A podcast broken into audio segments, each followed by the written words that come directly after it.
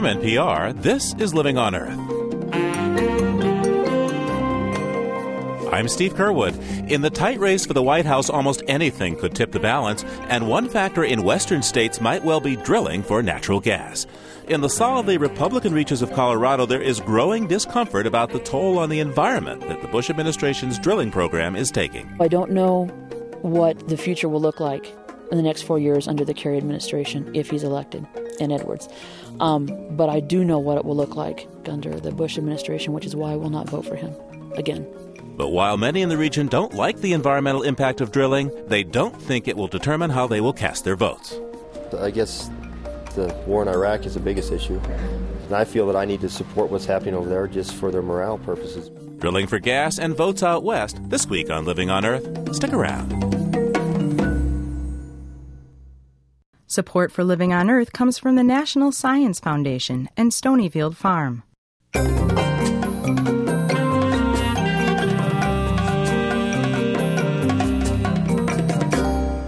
From the Jennifer and Ted Stanley studios in Somerville, Massachusetts, this is Living on Earth. I'm Steve Curwood. During the series of three presidential debates, incumbent George Bush and challenger John Kerry covered a wide variety of issues. In the final debate, healthcare, education, and jobs in America were the big hitters as the president and Senator Kerry sparred over their respective plans for domestic policy. But some analysts would say that one major domestic issue was largely missing from the debate lineup only the slightest mention of the environment was made during the final hour and a half exchange. Joining me now is Robert Borosage. As co director of the Washington, D.C. based Campaign for America's Future, he's lobbied both candidates to include labor issues and the environment on their platforms. Also from Capitol Hill is our Washington correspondent, Jeff Young. Hello to both of you. Hi. Hello.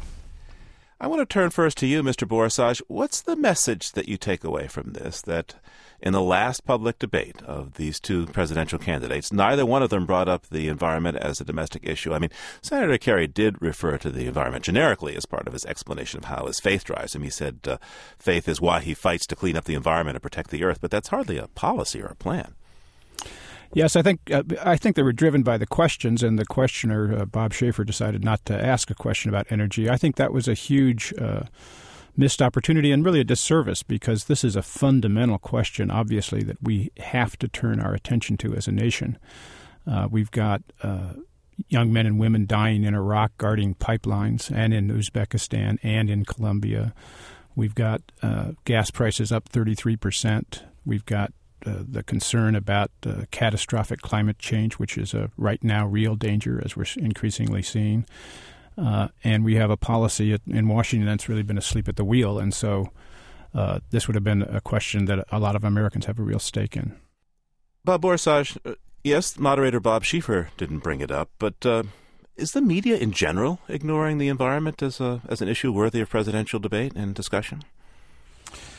Well, I think that the media pays less attention to this issue than uh, all of us would like. On the other hand, that's been true of most domestic issues through this campaign. This campaign has been so remarkably focused on Iraq and the war on terrorism, which, of course, has been the president's strategy, that it's only with this debate that we began to look at domestic issues at all. And so it's not just the environment that's gotten ignored. We've had very little attention to health care, to jobs, to wages, to uh, retirement security, the whole range of domestic issues, which are very high on, on Americans' agenda, has really gotten drowned out by the, the din of exchanges around the war in Iraq. I do think it's interesting that it came up in Missouri when the people were in charge, and uh, we did have the only exchange on it uh, in, in response to a question uh, in Missouri. But as you point out, in the second debate, uh, one Missouri resident asked the president how he would rate himself as an environmentalist, and here's how he responded. I guess you'd say uh, uh, I'm a good steward of the land. The, the quality of the air is cleaner since I've been the president. Fewer water complaints since I've been the president. More land being restored since I've been the president. Thank you for your question. So, Jeff Young, I want to turn to you now.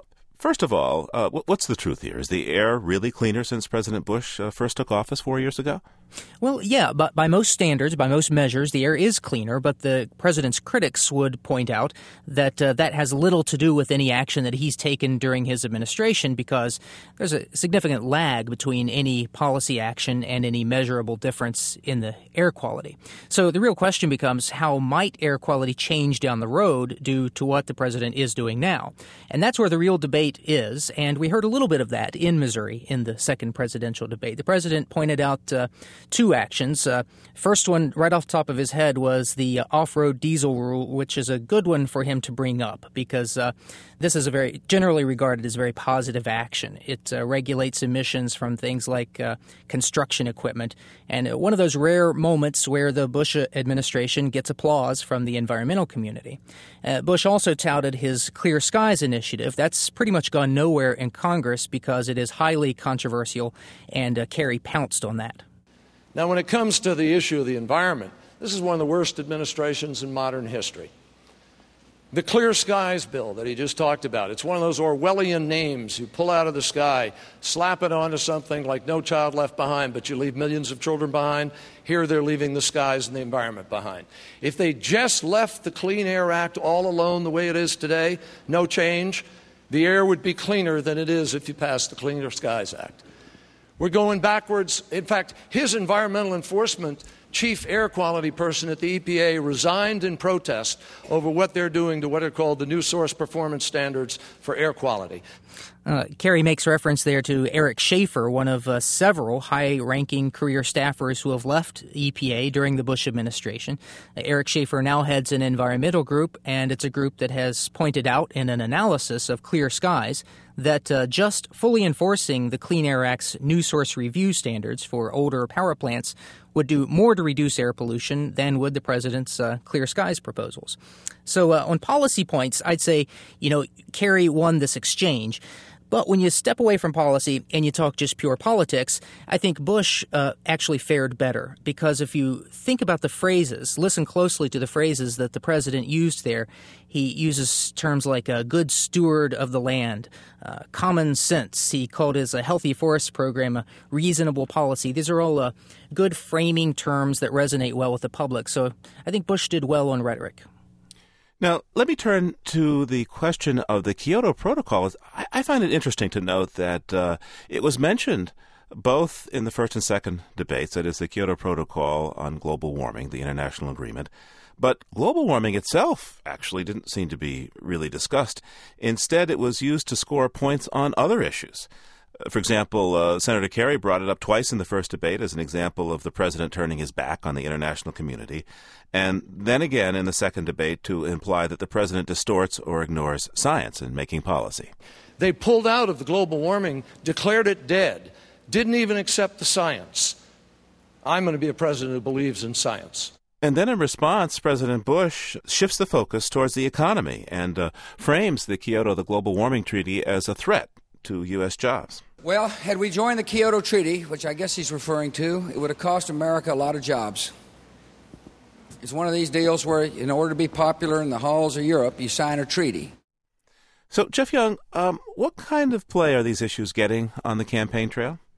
Well, I think that it's it's clear that uh, in that instance, uh, Kyoto here is we're not really talking about Kyoto. We're talking about Kyoto as a symbol to score some points on whether we should be more engaged in the international arena or whether we should be more concerned about jobs back home or, or these sort of things. Um, now, Kyoto uh, has been getting a little bit of play out there as the, the candidates go uh, go around the country. Uh, Vice President Cheney recently gave a uh, uh, sit down interview to a chain of small newspapers in the Midwest, I think, and uh, talked at, at length about the Kyoto Accords, again, putting the focus on Kyoto as a and, and any action on global warming that uh, would harm jobs. It basically framed it in the same economic sense that the president did there. Uh, president Bush, when uh, traveling to the Southwest in uh, Arizona and uh, New Mexico, talked up his healthy forests plan. This is uh, very controversial, and environmental groups are still very negative on healthy forests. But the Bush administration thinks it's going to resonate well with voters in the Southwest who are, you know, putting up with forest fires and want some action. And the president says, "Here's action." Um, energy issues, though, I think are getting some pretty good attention out there. Uh, Kerry in New Mexico recently took uh, Bush to task for a, a, local issue in New Mexico, that is, the federal plan to drill in an environmentally sensitive area known as the Otero Mesa. But uh, then he also took a couple of jabs at uh, Bush on oil prices. You got oil prices at about $53 a, a barrel, and uh, he uh, tied rising oil prices to some what he called miscalculations in the war in Iraq, and also to uh, the Bush administration's general favoritism toward energy companies. Uh, Kerry called the Bush energy plan one that, quote, uh, warms the hearts of their powerful friends and leaves you out in the cold. I'm wondering, uh, Mr. Borisov, what, what do you think of this particular line of attack, uh, using the $2 plus price at the gas pump to address energy issues? Well, there's no question there's been a failure in this administration about energy issues, and I think the gas prices at the pump uh, concentrate people's minds on what's going on and make it an issue in the campaign that uh, that you can get a handle on. And I think it's a very effective line of attack because it's something that people understand about Bush. They understand that he is very close to oil producers, and that's where he comes from. He and Cheney, and uh, that's how they put together their energy plan. So I think it's a very credible and uh, effective line of attack for Kerry politically. I think the other thing that's worth commenting on is when the when the president links Kyoto or any action on global warming with the loss of jobs, uh, what he's describing is a real failure of leadership. Uh, there is absolutely no reason why the transition to a more sustainable energy base, to renewable energy, to more efficient uh, buildings, to more efficient transit, that should be a massive jobs generator. Uh, you invest in renewables, you capture the markets of the future, you uh, create more efficient buildings, you rebuild our built environment and create construction jobs. It's a huge jobs generator. And to dismiss it, which is, of course, a poll driven position, as well, global warming, these environmentalists don't know anything about jobs, they're going to cost everybody jobs, uh, is really describing the president's own failure of leadership, I believe. But uh, wait a second here. I mean, you can make this criticism of the president, but what about Senator Kerry, who uh, seems to uh, have the beliefs that you're talking about here, but isn't making these these points with the American public, not debating the president, not confronting him on this.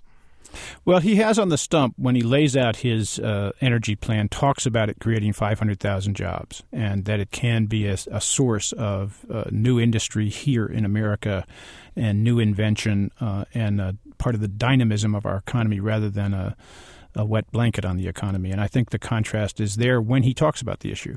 But why not use this to make the point that he really can create jobs? He says he's going to stop job loss, for example, Kerry does.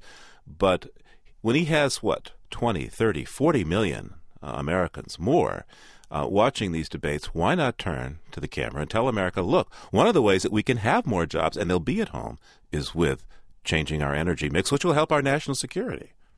I, if I were he, I would have done that. I think it would have been a compelling statement of a contrast in leadership uh, with the president, and and very effective out there.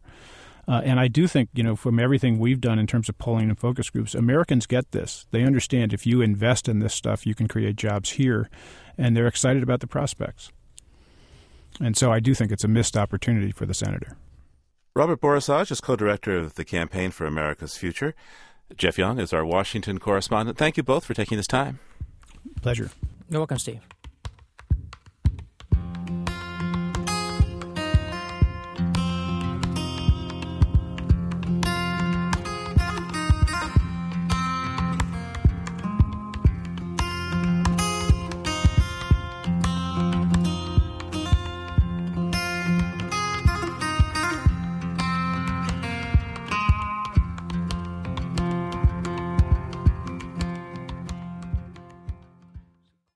Just ahead, how drilling for natural gas in the West may be pushing some voters across party lines. Keep listening to Living on Earth. It's Living on Earth. I'm Steve Curwood. Colorado is suddenly in the undecided column. Though it's gone Republican in eight of the last ten presidential elections, the latest polls find George W. Bush and John Kerry in a dead heat. Since President Bush took office, gas drilling has gone up dramatically in the Rocky Mountain West. Increased demand, record high prices, new drilling techniques, and the opening up of more public land by the administration are the reasons why.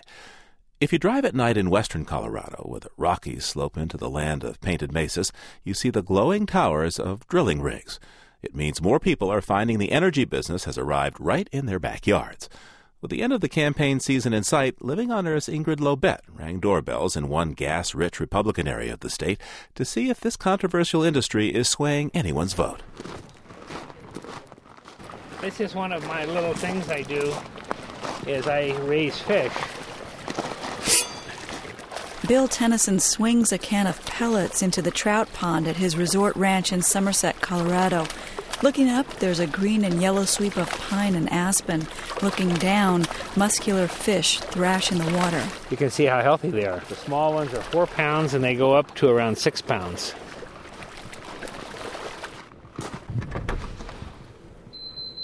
Inside his high ceilinged living room, Tennyson tells how the gas boom nearly arrived at his resort this year when the Federal Bureau of Land Management decided to auction off drilling rights to land adjoining his property. The main thing was it included this enormous wetland, a river property that uh, is a home to eagles, deer, elk, bear, turkey, every kind of animal you can imagine live here. And sportsmen come, they fish, they hike, they photograph. I mean, it's just a it's an outdoor recreation paradise. Well, that was proposed for drilling. Tennyson is a financial advisor and voted for George Bush in 2000.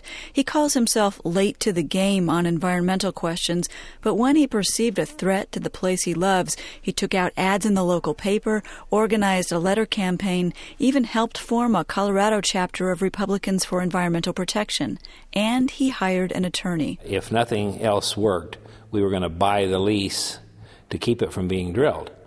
Well, I mean, that's a little radical that you have to spend a great amount of money to protect yourself against your own government. I mean, that's insanity. In an unusual outcome, the government decided not to auction the land, for now. But it's all gotten Tennyson thinking about his fuel chugging house, four wheel drive truck, and off road vehicles. He'd like to see more government incentives for non fossil fuels, and he wishes his truck could be a hybrid. We just cannot continue to say let's let's drill and drill and drill and drill faster and faster and faster and just turn everything into a drilling field. That's nuts. Tennyson blames government policy for allowing drilling on sensitive lands. So how will he vote? I think that this election has as an even bigger issue. When you're at war, you have to have a wartime president. I feel comfortable that President Bush is a wartime president. An hour and a half northwest in Garfield County, there are already 2,600 gas wells, each on a one to four acre patch of scraped earth, some with cylindrical tanks, the wells connected by roads on top and pipelines below. Out in this country, wells are close together because the gas is trapped in fine, tight sands. The effect is that a rural landscape of ranches and ranchettes is becoming industrial.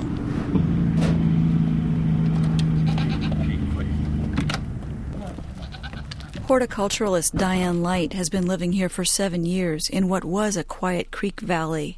When we first moved here, there was two, maybe three wells within sight, and now you can see they're just everywhere. So it used to be so peaceful. There'd be two or three cars going down the road a day, and, and now it's 24 hour a day traffic constantly. Over there, they've been spewing gas fumes out of that one for two weeks now. It it smells terrible out here about 50% of the time. Light knew that someone else held the mineral rights to the gas under her home when she bought it, but she says she was assured that development had already topped out and no more was permitted. I asked her what she's thinking about this election. I didn't vote in the last one, but I registered to vote in this one. Did this industry have anything to do with your decision to vote this time around? Oh, absolutely. And of George Bush, he says. He seems to be more of we need to fuel America with gas rather than looking at any other options. And and I don't care for that. I'm going to vote for John Kerry. Knowing where to direct discontent over drilling can be complicated. Sometimes gas is on federal land, and it's the government that leases to gas companies. But in Diane Light's case, the land around her is private, and it's an old time rancher who owns the rights. That rancher is 87 year old Marvel Cooey, who lives just a few minutes away, up above on the grassy mesa. Marvel Cooey says she still runs cattle on some of the 7,000 acres that were her great grandparents. But she says even though she owns the gas rights, she has little say over gas operations. It's been hard. It's turned my ranch into a gas company. If they want to put a well right here, I can possibly get them to put it just a little bit away, but that usually isn't the case. How can that be if she controls the gas rights? Because a long time ago, be maybe like 50, 60 years ago, my husband signed a lease for them to put a well every 360 acres, way spaced out. And that went on for years and years and years, and nobody touched it, and everybody forgot all about it. Until suddenly some little old company slipped in here and before we knew what was happening, we were in this big mess. Cooey says the lawyers at that time didn't understand the industry and drafted poor contracts. This rancher is a lifelong Republican. She calls John Kerry that other one, but she doesn't much care for President Bush either. Now Bush is not only after that, he don't care whether they take down our forests or not. As far as he's concerned, they can cut our forests up too. I don't know who I'm going to vote for.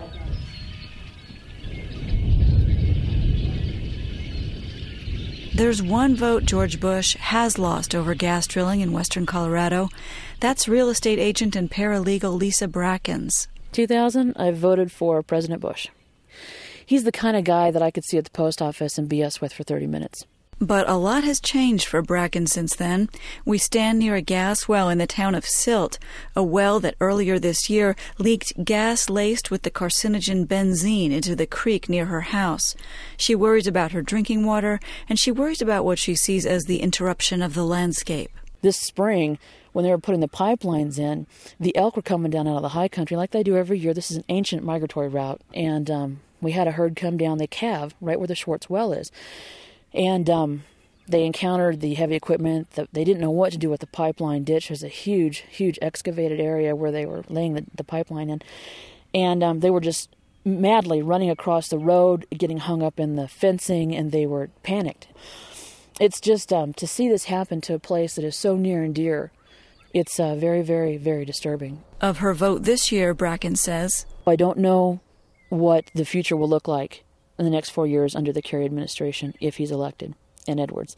Um, but I do know what it will look like under the Bush administration, which is why I will not vote for him again. It's clear that George Bush is losing some votes in areas directly affected by gas, but as you drive into town, the negative aspects of the industry recede and benefits come into view.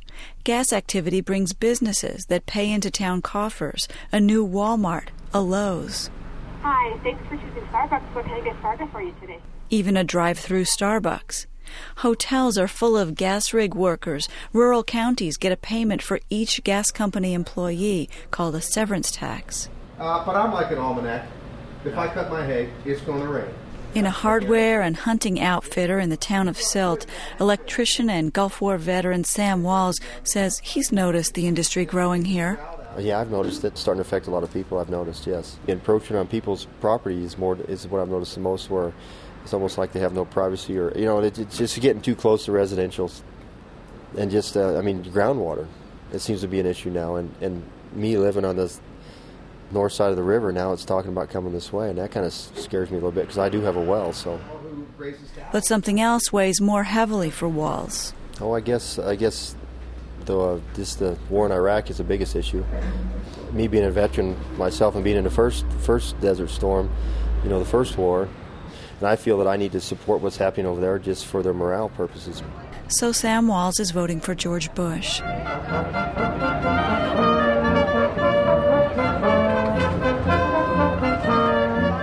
It's Oktoberfest in Grand Junction, the biggest city and therefore voting center in western Colorado.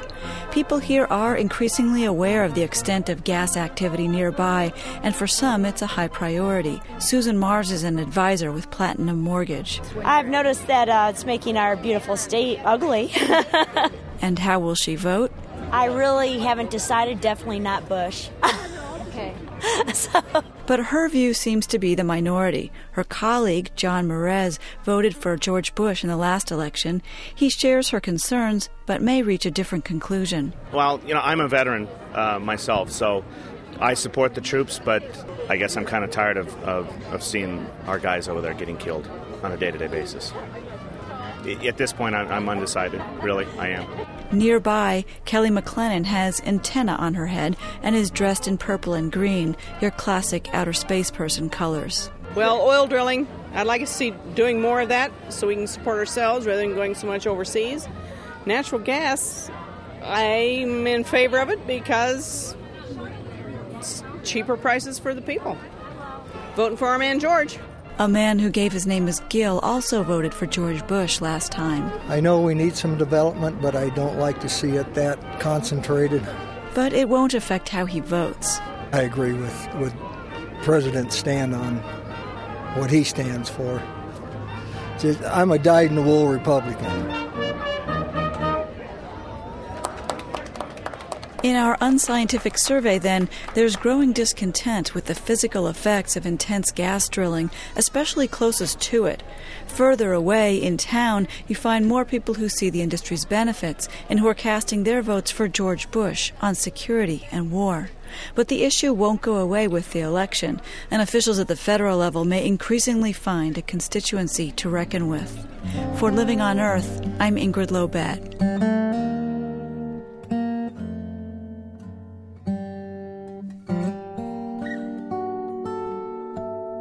Honesty may be the best policy, but according to one psychologist who studied the science of deception for more than 20 years, most of us are fairly easy to fool. Only about 1% of the population can spot a lie nearly all the time, says psychologist Maureen O'Sullivan. She discovered nearly 30 of these rare individuals, whom she calls wizards because of their uncanny insight, during surveys of some 13,000 people over the past 10 years. She writes about how she found these truth detectors in a forthcoming book, The Detection of Deception, due out this fall from Cambridge University Press. Maureen O'Sullivan joins us now from San Francisco. Hello. Hi. Now, you have identified what you call wizards, people who are pretty expert at understanding when somebody is lying to them if they can if they can see them. That is, these are folks who must s- literally spot a liar. Do I have that correct? Yes, although some of them pay more attention to the kind of words the liars use and how they say those words. But we did find them by having them watch videotaped interviews of people both lying and telling the truth. Now, of the people who became your wizards at detecting lying, what, if anything, do they have in common? Uh, I think that the one thing that's the same about all of them is that they're highly motivated uh, to be good at understanding others uh, and they're highly motivated to understand the uh, what's going on with other people. For some of them, for like a small group, like about a third of them, it's based on childhood uh, need to do so. They either had an alcoholic parent, they had an odd living situation, and so they developed an acute emotional sensitivity uh, early in childhood. Another group is a group as a as a group in midlife, and this is unusual because most expertise develops early in one's career. Mm-hmm. But some of these wizards said that mid-career they just kind of decided they wanted to be really good at what they were doing, whether it was interviewing, you know, uh, witnesses or uh, interrogating people for business contracts. That they really wanted to get good at it, and they made a concerted effort to really improve their skills in this area. Now, in your research, you found that people who we would think should be pretty good at ferreting out liars, uh, police officers, FBI agents, lawyers, uh, therapists, uh, often they do a little better than chance in your testing. I know. Isn't that shocking? So, so, so, just what is it that your wizards do to catch someone who's telling a whopper that that, that, that police and, uh, and, and therapists uh, don't know to do? Um, I think that when we see somebody, we tend to make an instantaneous judgment about them. And generally, those are pretty good decisions. The problem is, once we make those decisions, it's really hard for us to change our mind. The wizards, however, are not like that. They are able to switch off from those first impressions they they they make. The other thing that they they have most of them is an acute sensitivity to nonverbal clues. Um, they can see things that most that would escape the attention of most of us, including micro momentary facial expressions. So they see more, they remember it better, and they're able to evaluate what it is they've seen. Okay, uh, tell me about this micro momentary behavior. Um, if a strongly felt emotion happens, it is very difficult for all of us, for most of us, to uh, suppress it completely. And so what you will see is leakage of part of the facial expression, either a little bit in one part of the face, like a tightening of the lips in anger or a furrowing of the brow in distress. Or what can happen is you'll have a full flown facial expression that is just on the face for less than a second. It can be on for a fifteenth of a second, a thirtieth of a second. And uh, the wizards are able to see these very, very quick uh, facial expressions. Okay, now let's get down to the nitty gritty here. we need your help. It's the political season. Uh-huh. Um, so who? W- what do we need to know? There, there, there's the politician on our television screen. Uh, he or she is making these claims, making these rep- representations. How can we tell if our candidate for office is telling us the truth?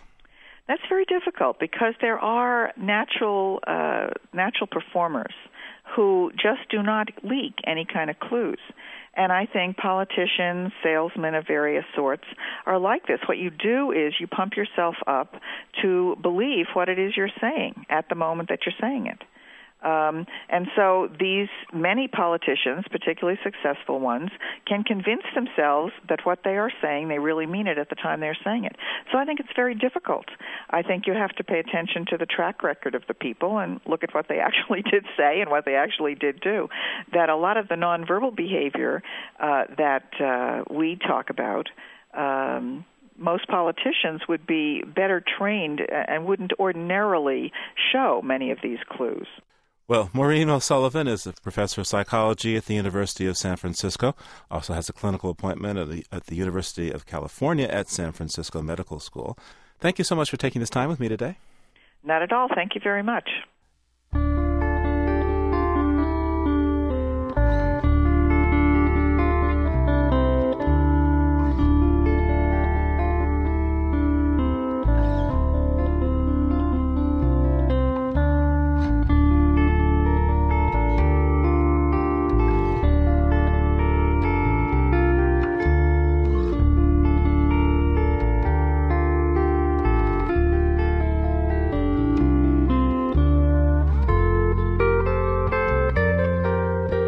Just ahead, why some of the folks who put on dolphin and whale shows may not want you to take a look behind the scenes. Stay tuned to Living on Earth.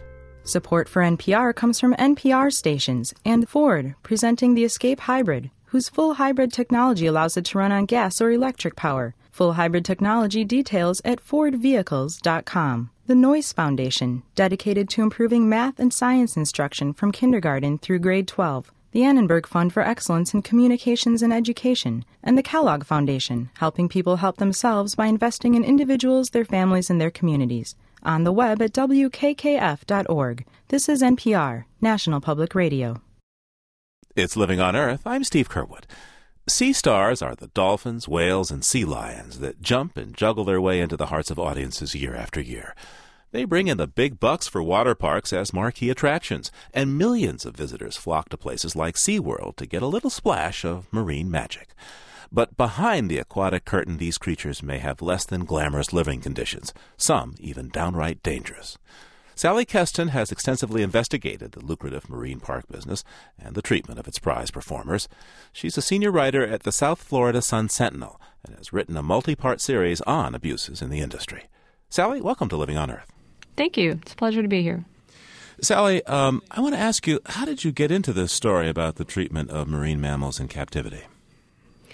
Last summer, a local anti captivity activist had called uh, the newspaper wanting us to take a look at uh, a death of a young orphan dolphin. And this is a dolphin that had stranded on the beaches near Cape Canaveral.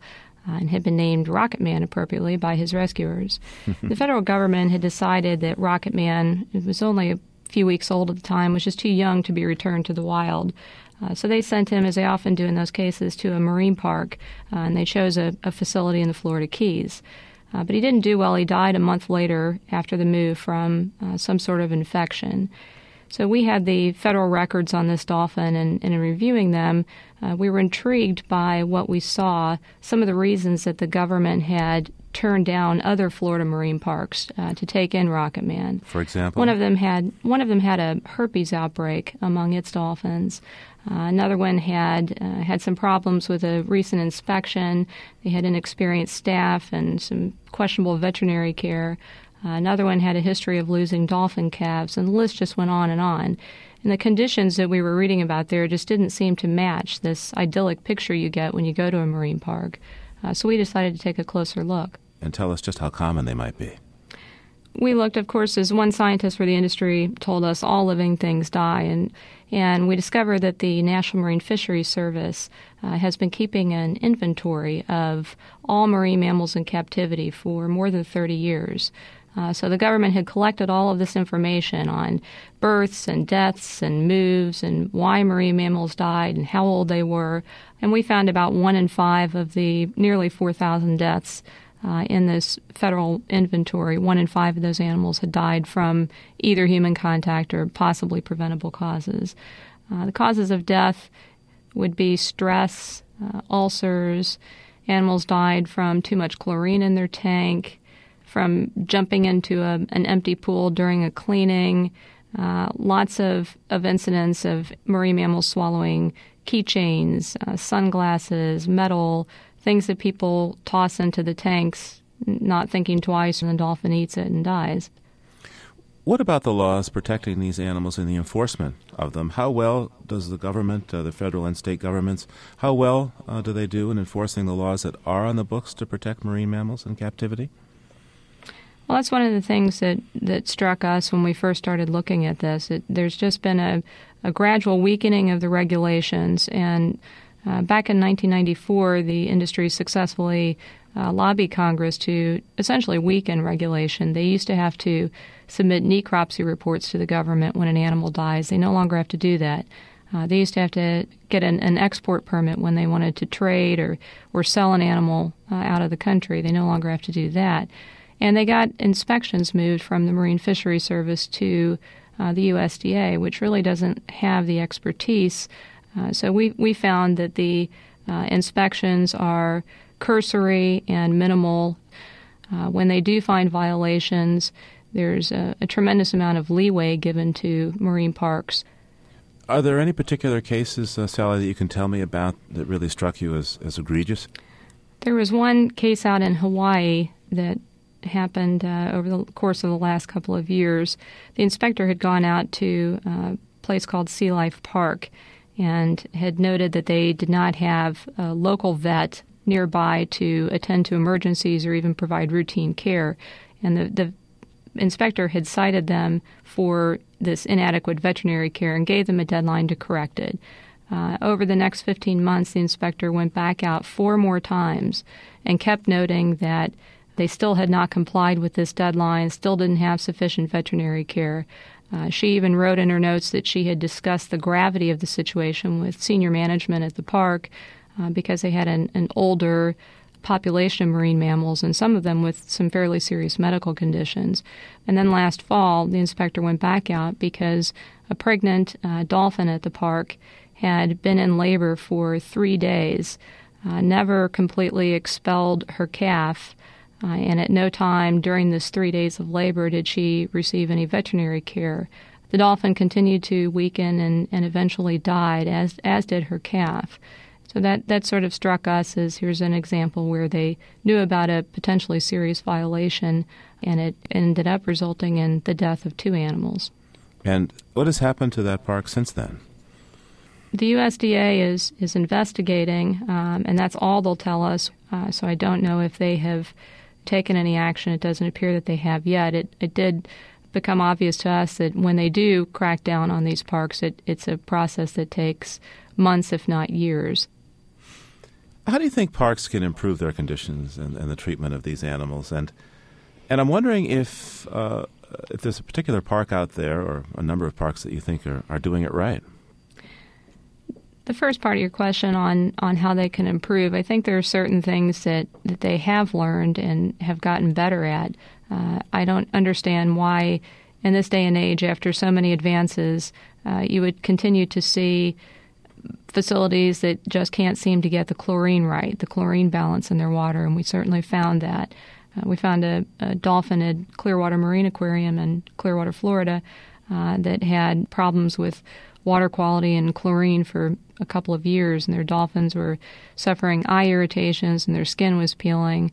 Uh, there also doesn't seem to be much of a uh, an excuse to, to allow people to have access that that close of an access to uh, to the animals where they can lose keychains and sunglasses into the water. It seems like the parks could put some barriers between uh, the the visitors just to to prevent those sorts of things. So there are some basic things that that I think could be done.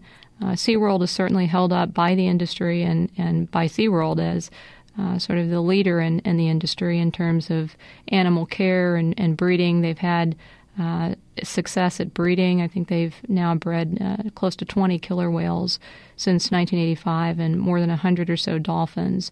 Uh, so everyone seems to turn to them for advice on uh, and help when in breeding. You say that the marine mammals are big business. Um, who profits from these sea stars, and what's a killer whale worth today? Killer whale is insured for up to $5 million. Uh, there's a killer whale here in, at the Miami Seaquarium that uh, has a life insurance policy for a million dollars, and that's on the low end because she's been uh, alone and has no proven breeding record. Uh, so younger killer whales are, are worth up to five and a half million dollars. We found uh, bottlenose dolphins are worth anywhere from a hundred thousand to four hundred thousand. We heard offers of four hundred thousand for a dolphin calf in Mexico. Uh, SeaWorld paid 130,000 a piece for several dolphins from Marineland a couple of years ago. So the animals have become uh, extremely valuable and you, you can certainly make a lot of money in this business. Uh, in the U.S., admission uh, to marine parks is now costs uh, up to $130 per person, and they you know they promote these uh, extras that you can swim with the dolphins, or you can be a dolphin trainer for a day for 650. Uh, you can send someone to dolphin therapy sessions for $2,000 a week.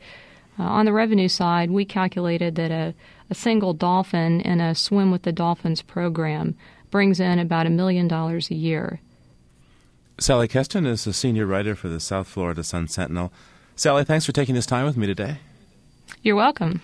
I want to turn now to Ted Griffin, who was one of the early whale collectors who profited from the Sea Star business. He's the man who brought Shamu the killer whale to national attention, and he's the founder of the Seattle Aquarium in Washington. Ted, welcome to Living on Earth. Well, thank you. So, how did you get into the business of, of whale and dolphin collecting? Well, I started with uh, a long history of skin diving and being in the water and very familiar with uh, boats. When I built the Seattle Aquarium in 1962 during the Seattle World's Fair, I had planned to get a killer whale, and uh, I was going to capture one within a few weeks, of course. It was four years later before I actually got my whale, but I used to go out routinely, chase around after them, try to jump out of the boat and get a rope around them, drop a net over them. I did all kinds of things. Hmm. Most people thought it was crazy, but uh, to me, it was just getting in the water with a whale. Your whale collecting, though, did get off to a pretty high profile start because you're the one, uh, in fact, to thank for bringing uh, Shamu to international attention. Just how did you rope in this, uh, perhaps it's the most famous killer whale in, in SeaWorld's history? Shamu uh, came into Puget Sound in November with a pod of eight or ten whales, and uh, this was the first time I'd ever attempted a capture. I got in my little uh, runabout and followed the whales, and I saw a fishing boat in the channel, and I stopped and I said, uh, "Would you like to help me catch a whale?" And the captain kind of laughed at me. he said, "Nah." said, Good luck, boys. And so I went on down the channel and in another fishing boat, and I said, Would you like to uh, help me catch a whale? And he said, Well, what do you guys pay? And my partner, Don Goldsberry, and I had a bunch of cash in our pockets, so we waved money at them, and they smiled and they said, Okay, we'll go. So uh, Uh, next thing I know, that the fishing boat that I talked to first was following along behind us, and so we went over and he said, "Well, we already hired this other boat," and he said, "Well, we'll just come along." So here we are in Henderson Bay, which is near Tacoma, Washington, and uh, the whales are kind of lollygagging around the shore, and all of a sudden, uh, Don Goldsberry's on the lead boat, and he says, "Run, run!" So the engine starts up, and the net flies off the stern. Well, the whales see that and very quickly turn around and go back the other way. But this other boat, he has come up behind the whales, and he starts from the back end of the net and goes the other way. And pretty soon, I've got a three quarter of a mile round circle around those whales. I couldn't believe it. That's how we succeeded. Now, I understand that Shamu's mother died in this process? She did. The way I initially captured whales was to follow the pod, and if the pod were submerged, I couldn't see them. So I went to the Fish and Wildlife Service and borrowed a shoulder firing harpoon rifle. And with a long string attached, I was able to attach a buoy to the end of that.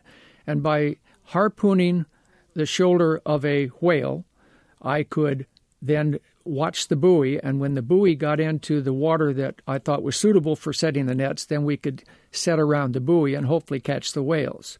And that's how it happened. Unfortunately, Shamu's mother was the one that I harpooned. I believe it was the mother. I don't know that for a fact. And the female, as I fired from the helicopter, she rolled, which is quite unusual, and the harpoon entered her lung, and she died shortly thereafter. Oh my God! How'd you feel? Terrible. I mean, it was a it was a first whale I'd ever actually had alongside the boat, and here it is dying. And my partner and I are trying to uh, tie it up and suspend it above water and get ropes under the pectoral fins. And this was a procedure that they'd used for years to fire these uh, cylinders with uh, information uh, into the whales. And then when they actually kill a whale and cut it up for blubber, the little cylinders tell where the whale was initially spotted and how big it was at the time, that kind of information. So I had assumed, because of that information, that this was not a serious problem. In any event, the whale died, and my partner and I are just enormously upset about it, but there's nothing we can do. From your experience uh, as a founder of an aquarium, as a former whale collector, what's your assessment of the, of the quality of marine parks these days? Well, I'm not aware of all of the parks that uh, have whales, but in any given sit- situation, you will find people who are short of money and short of knowledge and are not taking appropriate care of their animals. I mean, that's just the way it is. On other cases, you will find marine parks that put enormous amount of money into it and do the very best they can. Now, there are people who would object simply because the whales are in captivity in a marine park, and that's enough. They say that no matter how good a care you take care of them, it's not swimming in the wild. So all I can do is stand on what I have done, and I would do it again. I wanted to know the whale. I wanted to befriend the whale. I wanted one in captivity so that I could have it as a companion. I wanted to train whales to go out into the ocean and come back.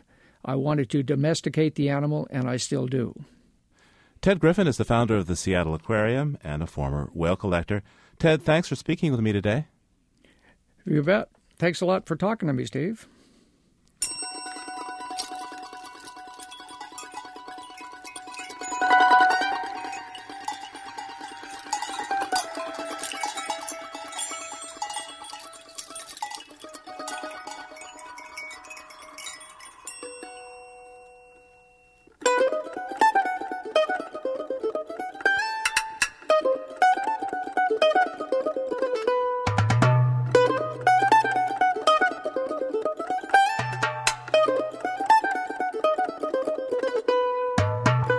Hear our program anytime on our website. The address is livingonearth.org. That's livingonearth.org. You can reach us at comments at loe.org. Once again, comments at loe.org. Our postal address is 20 Holland Street, Somerville, Massachusetts, 02144. And you can call our listener line at 800 218 9988. That's 800 218 9988. CDs, tapes, and transcripts are $15.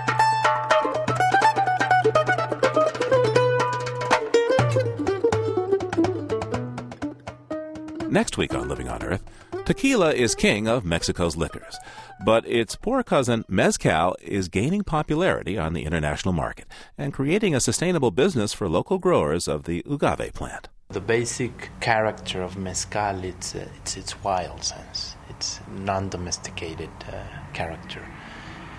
It's part of the personality of mezcal to be diverse so that, in a sense, has a lot of nice echoes between biological diversity and also the diversity of, of taste. The bet is that the market will value this, that we have uh, wild mezcal drinkers that value this. Here's looking at you, kid. It's the rise of mezcal next time on Living on Earth. And remember, you can hear us anytime and get the stories behind the news by going to livingonearth.org. That's livingonearth.org. We take you now to the home of one of the stars of the sea. Off the coast of Alaska, Les Gilbert recorded this group of walruses whose large air sacs used for deep diving are thought to produce these unique sounds.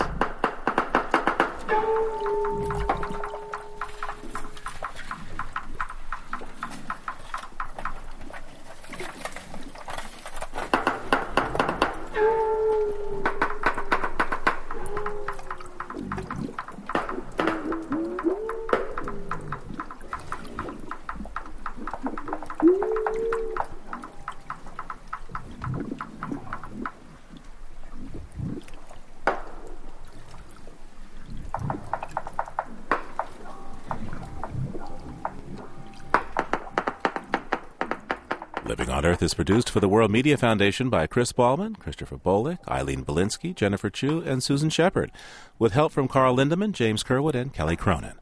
Our interns are Jenny Cecil Moore, Jen Goodman, and Steve Gregory. Special thanks to Ernie Silver.